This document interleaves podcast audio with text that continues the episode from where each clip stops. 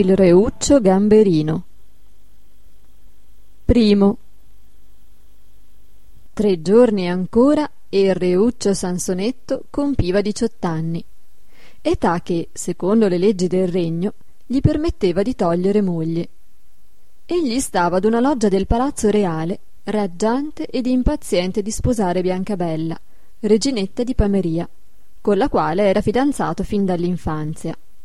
Ingannava il tempo mangiando ciliegie e scagliando i noccioli sui passanti, con una piccola fionda. I beffati alzavano il volto incolleriti, ma l'inchinavano tosto, ossequiosi, appena riconoscevano il reale schernitore. E il reuccio rideva, e i cortigiani ridevano con lui. Passò una vecchina dai capelli candidi, dal naso enorme e paonazzo, e il reuccio cominciò a berteggiarla. Oh, comare Peperona! Oh, comare Peperona! E come l'ebbe a tiro, la colpì con un nocciolo sul naso. La vecchietta si grattò il naso dolente, si chinò tremante, raccolse, strinse il nocciolo tra il pollice e l'indice e lo rinviò all'erede al trono. Le grida sdegnate della corte scagliarono cento guardie sulle tracce della strega nasuta, ma quella aveva svoltato l'angolo della via ed era scomparsa. Al tocco aspro del nocciolo il reuccio Sansonetto vacillò, come preso da vertigini. Poi cominciò a ridere, premendosi gli orecchi con le mani. I cortigiani lo guardavano sbigottiti ed inquieti. Che cosa vi sentite? Sento, sento e il reuccio rideva, rideva senza poter rispondere. Che cosa vi sentite? Sento, sento il tempo che va indietro, il tempo che va indietro, che cosa buffa, ah, se provaste, che cosa buffa. La corte lo credeva ammattito. Quando poi fece per muoversi e lo videro camminare a ritroso, tutti scoppiarono dalle risa. Reuccio, che cosa è questo? È, è che non posso più andare avanti e rideva, e per quanto tentasse di avanzare il piede non gli riusciva di fare un passo innanzi, ed era costretto a retrocedere come un gambero. Poi riprendeva a premersi gli orecchi, a chiudere gli occhi, come preso da vertigini. Il tempo che va indietro. Che strano effetto, che cosa buffa, amici miei. E i cortigiani ridevano, ed egli rideva con loro, e tutti lo credevano ammattito.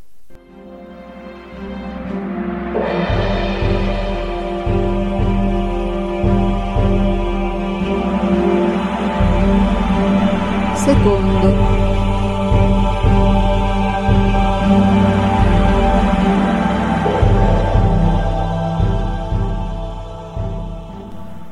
Ma non era ammattito. I più famosi medici del regno constatarono veramente che il reuccio Sansonetto ringiovaniva.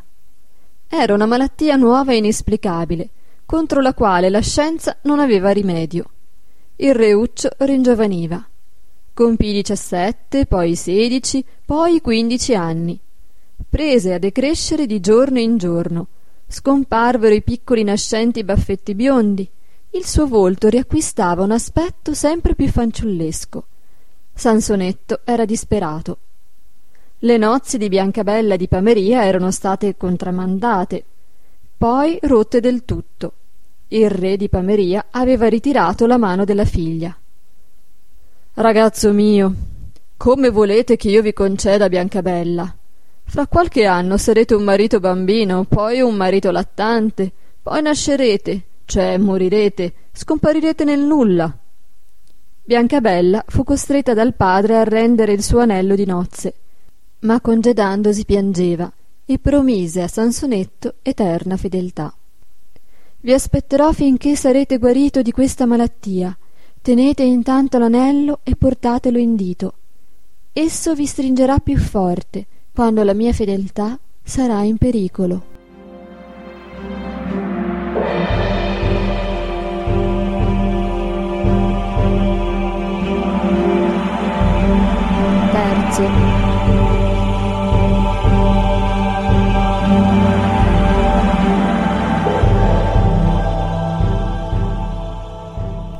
Sansonetto era disperato. Correva a ritroso per le stanze e per giardini reali, piangendo, strappandosi le chiome bionde. Bisognava rintracciare la vecchietta beffata, supplicarla di ritornarlo a diciott'anni, di risanarlo da quella malia. Il re e la regina avevano fatto un bando con mezzo il regno di premio per chi desse notizie della vecchietta che aveva incantato il figliuolo. Ma nessuno l'aveva più vista. Sansonetto andava sovente a caccia per distrarre la sua malinconia. Galoppava ritroso, perché la malia gamberina s'appiccicava pure alla sua cavalcatura. I contadini, che vedevano passare, scomparire all'orizzonte quel cavaliere piumato sul cavallo che galoppava all'indietro, si facevano il segno della croce, temendo un'apparizione diabolica. Un giorno il reuccio giunse in un bosco e vide tra gli abeti centenari una casetta minuscola, con una sola porta e una sola finestra e alla finestra riconobbe il volto della vecchietta che lo guardava sorridendo. Sansonetto si inginocchiò sulla soglia. Ah, vecchina, vecchina, restituitemi il giusto andazzo del tempo e del camminare. Bisogna riportarmi il nocciolo di quel giorno. Se non è che questo, l'avrete. Sansonetto ritornò a palazzo. Ma come ritrovare proprio il nocciolo di quattro anni prima? pensò di prenderne uno qualunque. Lo portò nel bosco, lo fece vedere sulla palma della mano. La vecchietta lo osservò dalla finestra. Figliuolo mio, non è quello. Quello porta incisa intorno certe parole che so io. Il reuccio capì che non era caso di inganni. Ritornò a palazzo, prese commiato dal re e dalla regina e si pose in cammino, alla ricerca del nocciolo salvatore. Il reuccio capì che non era caso di inganni. Ritornò a palazzo, prese commiato dal re e dalla regina e si pose in cammino alla ricerca del nocciolo salvatore. Si ricordava confusamente d'averlo visto rimbalzare nel rigagnolo della via. Seguì il rigagnolo fin dove questo metteva foce nel torrente. Ma innanzi a quelle spume turbinose si sentì prendere dallo sconforto. Una libellula passò librandosi su di lui con bagliori di smeraldo. Che c'è, bambino bello? Lo chiamavano già bambino, come ringiovaniva in fretta. Sansonetto sospirò. C'è che divento sempre più giovane. Poco male, ragazzo mio. Molto male. Fra qualche anno sarò un bambino lattante, poi nascerò, scomparirò del tutto. Mi può salvare soltanto il nocciolo della fata nasuta. L'hai visto passare? Io no, ma ne sentii parlare dai miei vecchi, un nocciolo strano che portava scritte intorno certe parole cabalistiche. Ha preso la via del mare. Sansonetto si pose in cammino, seguì il torrente fino al fiume, il fiume fino al mare.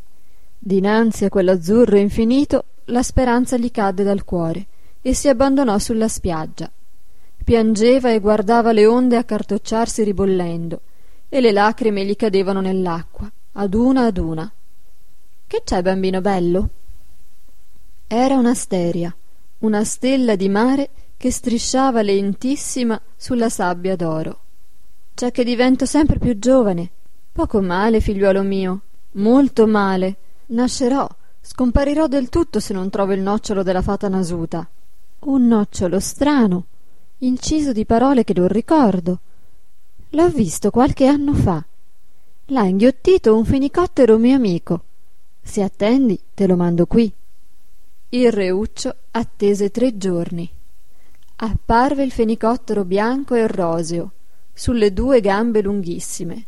Sì, ho inghiottito il nocciolo, ma poi emigrai nel mezzogiorno e lo rimisi nei giardini del gigante Marsilio, fra i monti della Soria. Il gigante è feroce ed invincibile, lo potrà vincere soltanto chi gli strapperà un capello verde fra i folti capelli rossi. Il reuccio si imbarcò su una galea di mercanti e giunse dopo sette settimane in Soria. Ma quando chiedeva del gigante Marsilio, la gente lo guardava stupita e impallidiva. Il gigante non lascia passare nessuno nei suoi domini. Ogni giorno fa strage di cavalieri temerari che vogliono affrontarlo. Lo affronterò anch'io e vincerò, se questa è la mia sorte. Il reuccio Sansonetto proseguiva la via. Giunse al regno del gigante Marsilio. Appena picco nella valle dominava il castello dalle cento torri. Si stendevano sotto i giardini immensi circondati da alte mura e attorno biancheggiavano le ossa dei temerari che avevano sfidato il mostro. Sansonetto suonò il corno di sfida, invitando il gigante a battaglia. Una delle porte immense si aprì e apparve il gigante seminudo e senza arme. Come vide il reuccio, sorrise di scherno. Questi si scagliava a ritroso volteggiando la sua spada affilata, tagliava ora un braccio, ora una mano, ora il naso, ora il mento del gigante, ma il gigante si chinava tranquillo, raccattava il pezzo amputato, rimettendolo a segno. Sansonetto mirava alla testa, spiccando salti sul suo cavallo focoso. Già due volte gliel'aveva fatta cadere, ma il mostro si chinava, la raccoglieva, la riappiccicava all'istante sulle spallacce robuste. Una terza volta il reuccio gliela troncò e appena in terra fu pronto a spingerla con le due mani sull'orlo d'un declivio, rotolandola a valle. Poi si mise a cercare in fretta il capello verde nella folta chioma rossa. Sentiva alle spalle il mostro decapitato che correva, brancolando qua e là. Lo sentiva avvicinarsi e cercava e non trovava il capello micidiale. Allora trasse la spada, rasò in pochi colpi la testaccia dalla fronte alla nuca e il capello verde fu reciso con tutta la chioma. La testa impallidì, gli occhi dettero un guizzo spaventoso e il gigante che brancolava all'intorno cadde con un tonfo sordo. Era morto.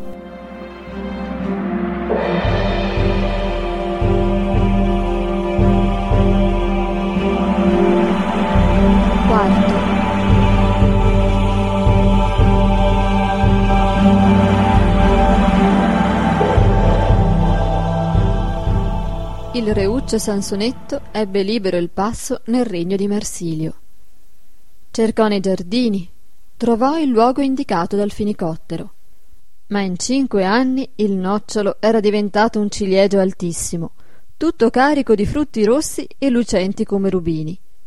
Sansonetto ne mangiò uno, poi un altro e un altro ancora, e osservò i noccioli, e ogni nocciolo portava inciso attorno grano dell'irriverenza. Ad un tratto il reuccio ebbe come una specie di vertigine e socchiuse gli occhi. Quando li riaprì si trovò dinanzi alla casetta della fata nasuta e la vecchietta gli sorrideva. Si guardò, si palpò, era ritornato come alla vigilia delle nozze, con la sua alta statura diciottenne e i piccoli nascenti baffettini biondi. Provò a dare qualche passo, era risanato dalla buffa andatura gamberina. Il tuo errore è spiato, disse la vecchietta. Conserva i noccioli del ciliegio Salvatore e seminali nei tuoi giardini. Grazie, vecchietta mia. Il reuccio baciò la buona fata, ma sentiva l'anello donatogli da Biancabella di Pameria stringergli il dito. Ah, fata mia, la fedeltà della mia sposa corre pericolo. Forse, ma fa cuore mettiti in armi e corri alla corte. Dal canto mio t'aiuterò. Sansonetto s'armò di tutto punto e partì di gran galoppo. Sentiva l'anello stringergli stringergli il dito sempre più. Si sarà stancata di questa lunga attesa purché arrivi in tempo ancora. Giunse in pameria e vide la capitale imbandierata e festante. Chiese perché. Da una settimana è aperto un torneo a palazzo reale il re ha imposto alla figlia la scelta d'uno sposo e cento cavalieri si contendono la mano di Biancabella. Ma v'è un cavaliere sconosciuto che li abbatte tutti e si prevede che per il tramonto di quest'oggi avrà sbaragliato i rivali. Sansonetto accorse alla giostra, scese tra gli spettatori. Il cavaliere misterioso, tutto rivestito di una corazza d'acciaio Chermisi, stava sbalzando di sella l'ultimo avversario e già il popolo lo proclamava di diritto sposo di Biancabella. Ma Sansonetto calò la visiera e, fra lo stupore generale, scese in lizza. Ed ecco che al primo colpo di Sansonetto l'invincibile campione Chermisi dà suono metallico e cupo e cade disteso. Fu scosso, rialzato, aperto, era vuoto, Il cavaliere Chermisi era una semplice corazza che la buona fata Nasuta aveva animata ad uno spirito benigno e inviata alla giostra per sopprimere gli altri combattenti e dar modo al reuccio di giungere in tempo.